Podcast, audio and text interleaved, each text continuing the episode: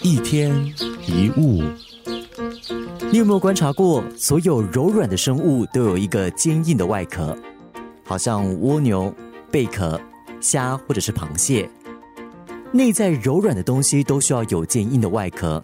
人也是一样的，内心脆弱的人通常会故作坚强，而自卑的人往往都会显得非常的自负。你有没有注意过，身边有一些喜欢讲他人坏话的人？人其实是很害怕被看扁的。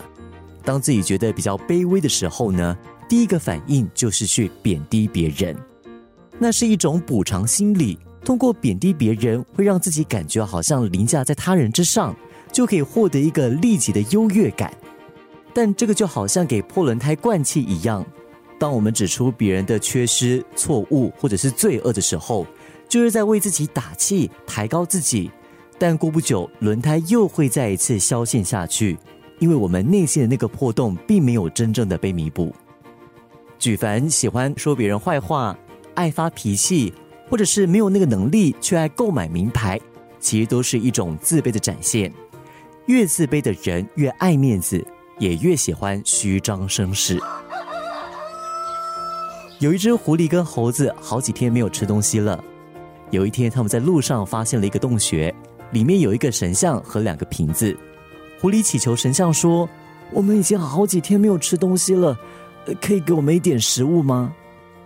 神像说：“我这里有两个瓶子，一个装满食物，一个是空的，你只能够用观察的方式来选择其中一个。”狐狸想了想，说：“一个装满食物，另一个是空的。”我看这两个瓶子肯定都是空的。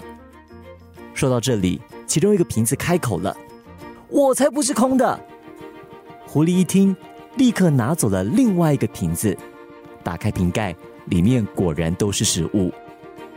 猴子这个时候就问了：“你怎么知道这个瓶子里有食物呢？”狐狸笑着说：“肚子空空的人最怕别人说他是空瓶子，肚子有东西的人，你说什么？”他都不在乎。